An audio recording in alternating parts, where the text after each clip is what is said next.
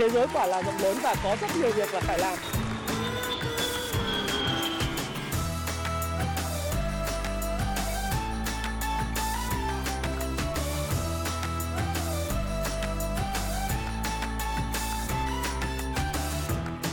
Hi, xin chào tất cả các bạn. Chào mừng các bạn đã quay trở lại với channel của Thái Phạm và 8 giờ tối ngày hôm nay chúng ta lại tiếp tục bàn thảo với nhau về một chủ đề cực nóng, cực hot vào thời điểm hiện tại. Đó là trên tất cả các phương tiện thông tin đại chúng thì các bạn đều nghe những cái thông tin của phía media phương Tây hay là những cái đơn vị truyền thông và các nhà đầu tư trên uh, các cái mạng diễn đàn uh, của tất cả các hội nhóm đều truyền tai thông tin rằng là Fed sẽ nâng lãi suất với cái tốc độ rất là nhanh cấp tập cũng như là những cái việc mà tăng cấp tập đó nó sẽ ảnh hưởng tới thị trường chứng khoán và thị trường crypto hay thị trường tài chính khiến cơn bão hoảng loạn đang xảy ra trên thị trường. À, ngày hôm qua thì các bạn thấy chứng kiến sự kiện là tắm máu ở tất cả những cái thị trường từ thị trường chứng khoán Mỹ, Nasdaq giảm điểm rất là mạnh. À, nối tiếp theo cái đợt mà bán tháo uh, của cái thị trường các cái cổ phiếu công nghệ trước đây. Rồi đồng thời là các bạn cũng thấy rằng là thị trường crypto cũng bị bán tháo rất là mạnh. Đặc biệt cá biệt là có cái đồng Luna đúng không nào? Cái đồng Luna đó là bị bán là từ hơn 110 đô la chỉ còn có khoảng là 30 đô. Sau đó thì tưởng 30 đô là giảm 7 hơn 80% đã là khiếp rồi. Ngày hôm qua thì giảm bán chỉ còn 0,3 đô. Liệu uh, tất cả những cái điều đang xảy ra sẽ dẫn tới một cái đợt khủng hoảng và đại khủng hoảng lớn ở trên toàn cầu trong thời gian tới hay không? Và liệu Fed tăng lãi suất có phải là một cái giải pháp?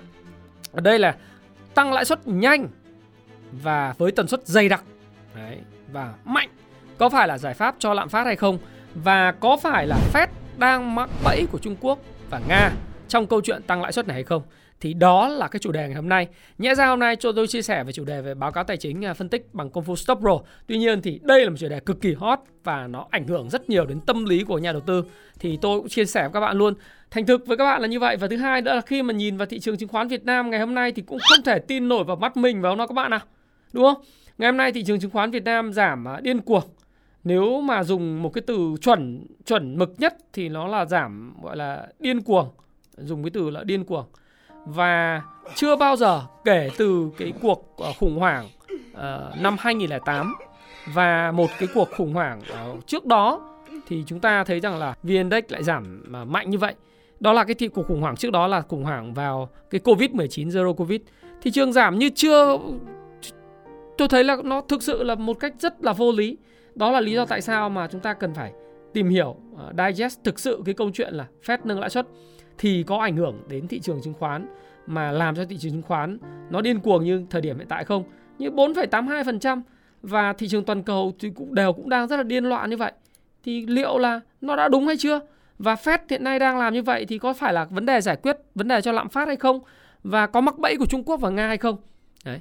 Điều đầu tiên chúng ta muốn nói rằng là lạm phát của Mỹ tháng 4 vừa công bố là 8,3%. Cái lạm phát này so với lạm phát của tháng 3 là 8,5% thì nó đã giảm 0,2%. Mặc dù vậy cái số liệu lạm phát này uh, so với lại cái thời điểm mà các cái nhà kinh tế khác người ta projection tức là người ta forecast uh, và người ta dự báo nó là 8,1% thì tăng hơn cao hơn 0,2% và dấy lên cái sự đồn đoán rằng là Fed sẽ tăng lãi suất nhanh và mạnh hơn để mà khống chế lại lạm phát thì cái câu chuyện này được lan lan tỏa ra phố Wall rất là nhiều. Và uh, không chỉ là phố Wall thị trường crypto rồi thị trường uh, của uh, các nước khác và media truyền thông và giới cá mập bắt được cái tin này bắt được cái trend này họ sẽ sử dụng nó để làm cái food media cái FUD uh, food media để mà truyền tải sự hoảng sợ thị trường. Bán khống rất là mạnh. Như tôi đã nói với các bạn thì ngày hôm qua thì có rất nhiều nguồn tin đó là các cái quỹ đã bán khống cái đồng Luna và kiếm được rất là nhiều tiền. Thực sự là giảm sập là đến 99 99,7% cái uh, cái giá trị của cái đồng tiền uh, đồng tiền ảo đó thì nó đã khiến cho người ta kiếm được rất là nhiều tiền. Đồng thời người ta cũng uh, bán khống cả cái thị trường crypto market rồi bên đến thời điểm này các bạn thấy là một cái trào lưu đó là đã đang bán khống thị trường phái sinh uh, dùng cái thị trường cơ sở đạp VN30 để bán khống thị trường ở VN30. Thì tất cả những điều đó đều có liên quan tới nhau. Và tôi nghĩ rằng là liệu là một cái câu hỏi đó là Fed đang làm đúng hay là làm sai và thị trường đang hiểu Fed như thế nào. Thì tôi tôi nói là vấn đề là thứ nhất đó là cái nguồn gốc của lạm phát. Ngày hôm qua thì tôi cũng chia sẻ với bạn ở trên cái trang uh, cá nhân của tôi ấy thì liệu rằng là cái nguồn gốc của lạm phát nó có đến từ cái câu chuyện đó là việc uh, bơm tiền hay không? Thì dĩ nhiên là có. Các bạn nhớ cái công thức là P nhân Q bằng M nhân V đúng không nào? Cái giá cả và cái sản lượng của hàng hóa, tổng cái lượng hàng hóa trong cái xã hội thì bằng lượng cung tiền nhân với cái velocity là vòng xoay của tiền. Thì tôi đã nói với các bạn rằng là sẽ đến một thời điểm Fed phải nâng lãi suất và giảm cái cung tiền đi bởi vì cái tốc độ vòng xoay của tiền nó tăng lên. Tuy vậy thì bây giờ ấy, nó có một cái mà chúng ta sẽ thấy rằng là cái nguồn cơn của lạm phát không chỉ đến từ việc Fed in tiền nhiều và ờ, để cái mức lãi suất rẻ mà vấn đề còn nằm ở cái câu chuyện đấy là cái nguồn gốc thứ nhất là cái cuộc chiến Nga và Ukraine. Đấy. Cái cuộc chiến Nga và Ukraine thì nó ảnh hưởng tới cái nguồn cung ờ, lương thực toàn cầu. Ở đây đó là lương thực về ngũ cốc. Bởi vì các bạn biết là Nga và Ukraine là hai trong số quốc gia xuất khẩu cái lượng ngũ cốc hàng đầu trên thế giới. Và khi mà cái nguồn cung không những là về ngũ cốc và lương thực ờ, của Nga, Ukraine và còn một số các mặt hàng cơ bản khác nó coi như là bị gián đoạn và không cung ứng được. Các bạn biết rằng là ngày hôm qua thì có một cái bài báo mà các bạn đọc ấy. Cái bài báo này nó là kinh tế Ukraine lung lay trước cái cuộc chiến kéo dài. Bởi vì bế tắc về xuất khẩu không có cái cảng biển xuất khẩu và tất cả cảng biển hiện nay như kẻ Odessa thì được trưng dụng trở thành cái cảng hải quân để mà bao phủ ngư lôi đánh nhau với lại bên Nga rồi.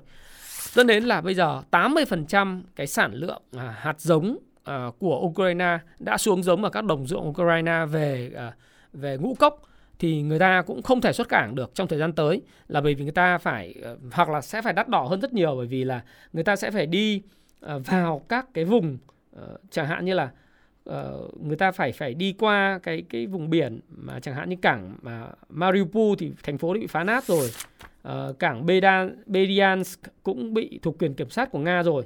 Thì bây giờ lại phải chuyển sang đi đường bộ và đường sắt qua Ba Lan, Romania và Hungary để đến các cái cảng biển an toàn trên biển đen hoặc là trên sông Danube. À, thì cái điều này là không dễ dàng dẫn đến là cái nguồn cung toàn cầu về lương thực nó bị gián đoạn. Đấy nga cũng vậy nga thì bị mỹ và các nước phương tây cấm vận xuất khẩu các cái mặt hàng commodity không chỉ là dầu khí mà còn là lương thực.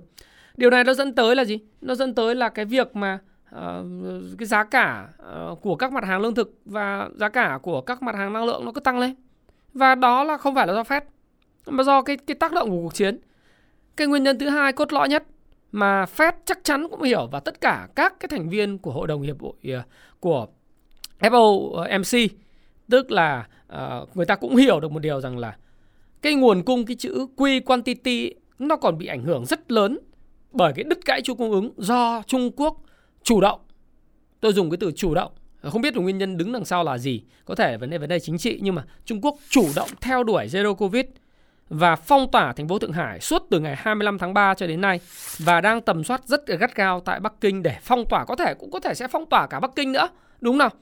À, thì tất cả những điều đó nó khiến cho tất cả những hoặc và nó không chỉ là Thượng Hải Bắc Kinh mà tất cả những cái thành phố của Trung Quốc à, như Quảng Châu Uh, thậm chí là các biên giới của Việt Nam với lại Trung Quốc và, và các nơi thì đều xuất khẩu nhập khẩu rất là khó khăn. Mặc dù thời điểm gần đây chúng ta thấy rằng người ta bắt đầu mở cửa cho thông thương trở lại nhưng mà còn rất nhiều những quy định về kiểm dịch ngặt nghèo. Và điều đó dẫn tới là hàng hóa bị tắc ở các cái cảng biển ở Trung Quốc. Uh, các cái con chip của sản xuất ô tô linh kiện ô tô chẳng hạn linh kiện về da dày dệt may hay tất cả những linh kiện khác thì đều không được cung ứng đầy đủ rồi các mặt hàng dệt dây, dệt may da dày, consumer goods tức mặt hàng căn bản cơ bản mà Trung Quốc xuất đi Mỹ thì đều bị tắc nghẽn dẫn đến là cái lượng hàng hóa tại Mỹ nó bị thiếu hụt, nó đẩy giá cả lên cao. Nó đẩy giá cả lên cao. Và điều này thì chúng ta thấy là cái trong cái công thức P nhân Q bằng M nhân V thì quantity số lượng bị sụt giảm do sự tắc nghẽn của Nga Ukraine rồi do Trung Quốc uh, zero covid uh, gây tắc nghẽn chuỗi cung ứng thì đó mới là cái nguồn cơn chính. Nếu như bây giờ anh làm một cái việc đó là anh giảm cái cung tiền đột ngột và nhanh thì cái hệ quả của nó là cái gì? Hệ quả của nó ờ, tôi thì tôi chưa nhìn thấy rằng là việc làm của Fed nếu giả sử đi theo hướng diều hâu là tăng 0,75% trong một lần họp tháng 6. Đấy. Như giống như rất nhiều cái đồn đoán dùng food media nó đang làm quá đà lên để cho bà con sợ. Đấy là tăng nhanh và tăng mạnh Ờ, để mà bà con phải bán tống bán tháo các cái cổ phiếu và các cái tài sản uh, gọi là rủi ro của mình ra thì tôi chưa thấy cái lý do nào phải tăng ở cái mức là 0,75%. Thì quan chức của Fed như là ở Fed New York, ông Williams hay là Fed Atlanta hay là những cái chủ tịch Fed khác thì người ta đều nói giống quan điểm của Jerome Powell và hội đồng uh, mở đó là uh, là bên chỗ FOMC đấy, người ta nói là chỉ tăng khoảng 0,5% và chúng tôi sẽ còn quan sát và đưa cái mức lãi suất trung tính về cái mức là hơn 2,25% đến 2,5%. Đấy là theo Atlanta thì còn cái quan điểm diều hâu hơn lãi suất trung tính là vào khoảng 2,75 đến 3%. Và người ta sẽ xem bởi vì người ta thừa hiểu được một điều rằng là dù có nâng lãi suất thì nâng lãi suất vào thời điểm hiện tại cũng không giúp giải quyết vấn đề về lạm phát. Bởi vì lạm phát bây giờ là do cái nguồn cung của Trung Quốc nó bị hạn chế, do cái lương thực cung, cung ứng tại Nga và Ukraine ờ, bị hạn chế. Thì một cái bài báo ngày hôm nay chúng ta có thể thấy rằng là cái việc mà uh, hạn chế tức là cái cái việc mà hạn chế về lương thực xuất khẩu đấy thì nó đã khiến cho cái lệnh mà chấm xuất khẩu uh, của các mặt hàng lương thực ở trên toàn thế giới như là Indonesia thì cấm xuất khẩu cái cái dầu cọ nó ảnh hưởng đến hiệu ứng domino toàn thế giới làm giảm nguồn cung cho người cần nó. Và điều đó sẽ phá hoại cái hệ thống thương mại thế giới. Đấy. Và các bạn biết rằng là một trong những nhà sản xuất lúa mì lớn nhất thế giới đó là Ấn Độ ấy thì đợt vừa rồi đã hưởng lợi rất nhiều từ cái việc là họ đã xuất khẩu được 7 triệu tấn trong năm tài chính kết thúc vào 3, tháng 3 năm 2022 để giảm cho sự thiếu hụt do căng thẳng Nga và Ukraine gây ra. Nhưng mà cái lượng ờ, nó lại gặp cái cái cái cái khó khăn nữa là nắng nóng rất là gay gắt vào tháng 3 tháng 4 tại Ấn Độ, nhiệt độ lên 45 độ C thì ảnh hưởng đến phần lớn vành đai lúa mì của Ấn Độ đã làm gia tăng lo ngại về nguồn cung nội địa ở nước này. Thì tất cả những cái điều uh, điều này này nó sẽ gây ra cái áp lực rất lớn về lạm phát. Cho nên nếu mà anh mà tăng cái lãi suất lên thì cái cái việc khống chế lạm phát theo tôi là không giải quyết được. Không giải quyết được vấn đề. Cái vấn đề trục cốt lõi đó là anh phải làm sao anh giải quyết được cái câu chuyện đó là làm sao để mà Nga nó cho Ukraine xuất khẩu. Làm sao để Trung Quốc khi nào thì hết zero covid. Bởi vì cái đó mà cái nguồn gốc anh anh giải quyết cái gốc chứ anh sẽ không giải quyết phần ngọn. Còn nếu như anh tăng cái, cái lãi suất lên mà tăng với tốc độ như phố Wall ấy đang kỳ vọng thì có phải là anh tự dùng súng bắn vào chân mình không? Đấy. Dùng súng bắn vào chân mình. Bởi vì thế giới hiện nay ấy là các bạn biết là là Mỹ mới thoát ra khỏi suy thoái kinh tế thôi. Thậm chí cái GDP quý 1 còn đang tăng trưởng âm mà. Nếu như bây giờ anh tăng lãi suất lên cao quá thì cái nền kinh tế nó sẽ bị đỉnh đốn. Và chúng ta đã từng nói với nhau về cái lạm phát đỉnh đốn rồi. Lạm phát đỉnh đốn là lạm phát cao mà tăng trưởng âm, việc làm thì mất. Thì kinh tế Mỹ rơi vào suy thoái. Thì nếu như anh Fed mà lập lại cái sai lầm của cái năm 1970 đến năm 1980 thì có lẽ thế giới sẽ tiến hành bước vào một cuộc suy thoái kinh tế cỡ lớn tính bằng thập kỷ.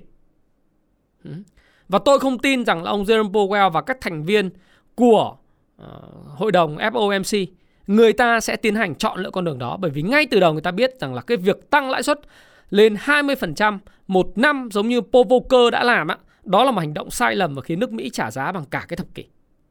Đấy. Thì có phải là cái câu chuyện là bây giờ nếu mà và nếu như bạn theo cái thuyết âm mưu thì nó nói rằng là Fed bơm là ờ, uh, boom, sau đó là doom, tức là thu tiền về và sẽ giật sập tài sản tất cả các cái thị trường trên thế giới thì hoàn toàn cũng có thể đây là một cuộc chiến tranh tiền tệ. Nhưng tôi nghĩ như thế này này cái đối với người dân Mỹ thì không quan trọng là đảng phái chính trị nào, cũng không quan trọng là cái người nào uh, đang là tổng thống hay là là bộ trưởng bộ tài chính hay là hay là chủ ờ, chủ tịch Fed. Người đó phải đảm bảo cái cái cuộc sống của người dân diễn ra bình thường và cơm áo gạo tiền. Cơm áo gạo tiền, nghĩa là phải làm sao đảm bảo cho họ là cái cái mức lạm phát vừa phải và đồng thời là họ có việc làm. Còn nếu như Fed tăng lãi suất thì cái hệ quả nhãn tiền sẽ nhìn thấy. Mà các bạn thấy rằng là ngày hôm nay tăng lãi suất không phải là tăng lãi suất ờ, bình thường không phải 25% hay 0,5% mà tăng lên 0,75 chẳng hạn thì hệ quả nhãn tiền các bạn đọc trên các tạp chí kinh tế các bạn sẽ thấy rằng là sắp tới có một loạt các cái công ty công nghệ sẽ tiếp tục sa thải. Những nhân viên đã tuyển dụng trong năm 2020 2021 lên tới hàng trăm ngàn người và việc làm không những được tạo ra trong nền kinh tế mà còn bị mất việc làm. Và cái điều đó là rõ nét bởi vì các cái công ty công nghệ người ta thu hút ờ, nhân tài bằng cách là các cái quyền chọn của cổ phiếu. Rồi cái cổ phiếu đó cứ tăng giá thì cái người người ta, người dân Mỹ người ta cảm thấy là người ta giàu có lên. Giá nhà cửa tăng lên người ta cũng cảm thấy giàu có lên. Các cái tài sản crypto market tăng lên người ta cảm thấy giàu có lên. Công việc người ta có, người ta tăng chi tiêu GDP kinh tế phát triển. Thế còn khi mà người ta cảm thấy tất cả mọi thứ đang sụt giảm và xuống giá người ta sẽ tiết kiệm chi tiêu, người ta không chi tiêu nữa và người ta cảm thấy nghèo đi và cứ cái vòng xoáy đi xuống thì kinh tế Mỹ GDP sẽ đi xuống. Rồi sao nữa? rồi cái cái câu chuyện là về thất nghiệp nó sẽ gia tăng và Fed không đạt được mục tiêu của mình. Khi tăng lãi suất lên quá nhanh và quá gấp thì sẽ dẫn đến là không những là là kiểm soát được không kiểm soát được lạm phát giống như tôi nói nguồn cơn nó là Nga và Trung Quốc mà còn có một cái câu chuyện đấy là gì? Đấy là không tạo được việc làm mới thậm chí dẫn đến thất nghiệp và báo cáo việc làm nó còn tệ đi. Thì tôi không tin rằng ông Powell không lường trước được chuyện đó và bà Janet Yellen là người ủng hộ ông Powell ở lại cái ghế chủ tịch Fed thêm một nhiệm kỳ nữa, tức là Bộ trưởng Bộ Tài chính Mỹ, được đích thân Tổng thống Joe Biden chỉ định là sẽ ủng hộ cái phương án đó. Nên thành thử là mọi người chỉ nói là tăng 0,5% thôi. Nhưng thị trường thì cứ rất là vô lý. Và các cái tay to Big Short thì sử dụng cái Food News Media giật sập còn hơn cả hai năm 2018 nữa. Thì quá là kinh khủng phải không nào? Đấy.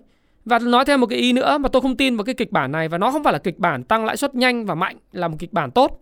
Bởi vì tháng 11 tới các bạn cũng biết rằng đó là cái cuộc bầu cử giữa nhiệm kỳ của Mỹ.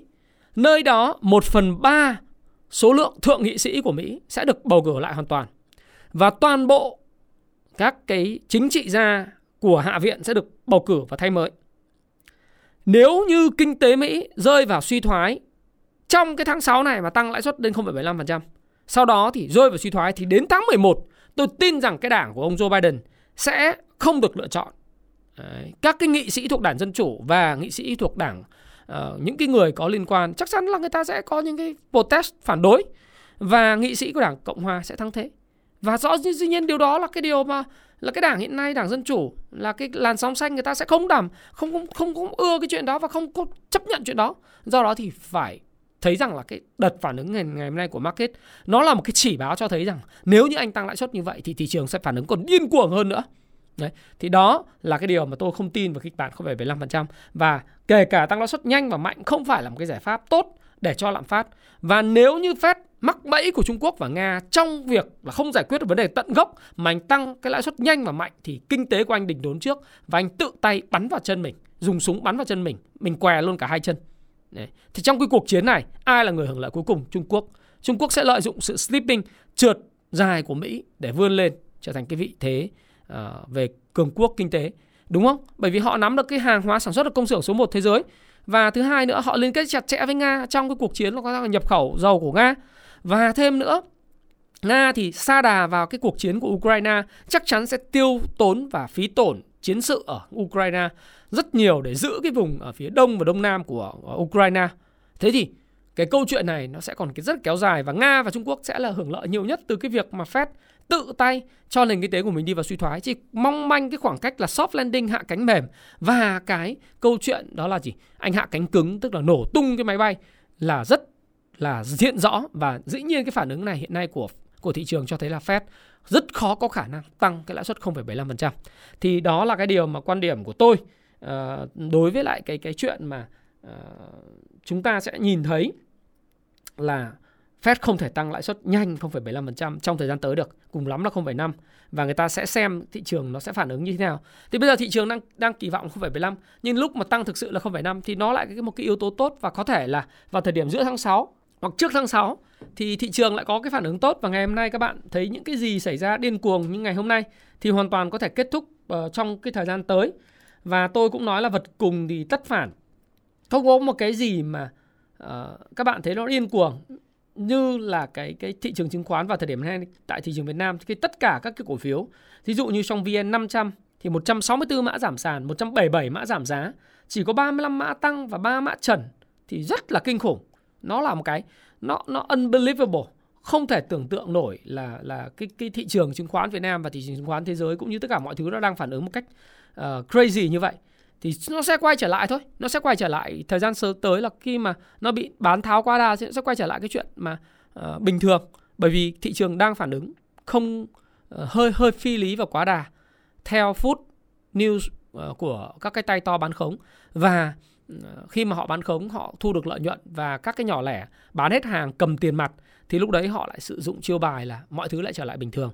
Cho nên tôi nghĩ trong thời điểm này thì mọi người hãy à, về lời khuyên của tôi ấy, là mọi người hãy bình tĩnh và có niềm tin. Niềm tin với lại thứ nhất với những cái những cái cổ phiếu mà thực sự tốt về triển vọng thị trường đúng không? À, triển vọng về về làm ăn kinh doanh này triển vọng thị trường này à, mở rộng thị trường thương hiệu tốt à, tiếp tục ăn nên làm ra tăng trưởng về doanh thu tăng trưởng về lợi nhuận dòng tiền mạnh nợ dài hạn ít. Đấy.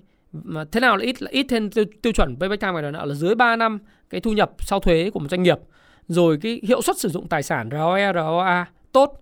Rồi cái biên lợi nhuận gộp tốt tức là cái lợi thế cạnh tranh rất là rõ ràng. Thì bạn tin vào cái lợi thế cạnh tranh doanh nghiệp tin vào những cái yếu tố vĩ mô ảnh ảnh hưởng và thuận lợi cho thị trường à, cho cho cái doanh nghiệp của cái hoạt động trong cái thị trường đó đồng thời tin vào triển vọng kinh tế của Việt Nam. Tôi nghĩ là Việt Nam kể cả có chuyện gì xảy ra trong thời gian tới về mặt chính sách của Fed thì đều được hưởng lợi bởi vì chúng ta uh, là một cái đối tác mang tính chất chiến lược uh, của mang tính chất chiến lược thôi chứ cũng chưa phải là đối tác chiến lược. Nhưng mà là một đối tác rất quan trọng của Hoa Kỳ và Hoa Kỳ là một trong đối tác chiến lược quan trọng của Việt Nam trong xuất khẩu với kinh ngạch uh, rất là lớn sang thị trường Hoa Kỳ.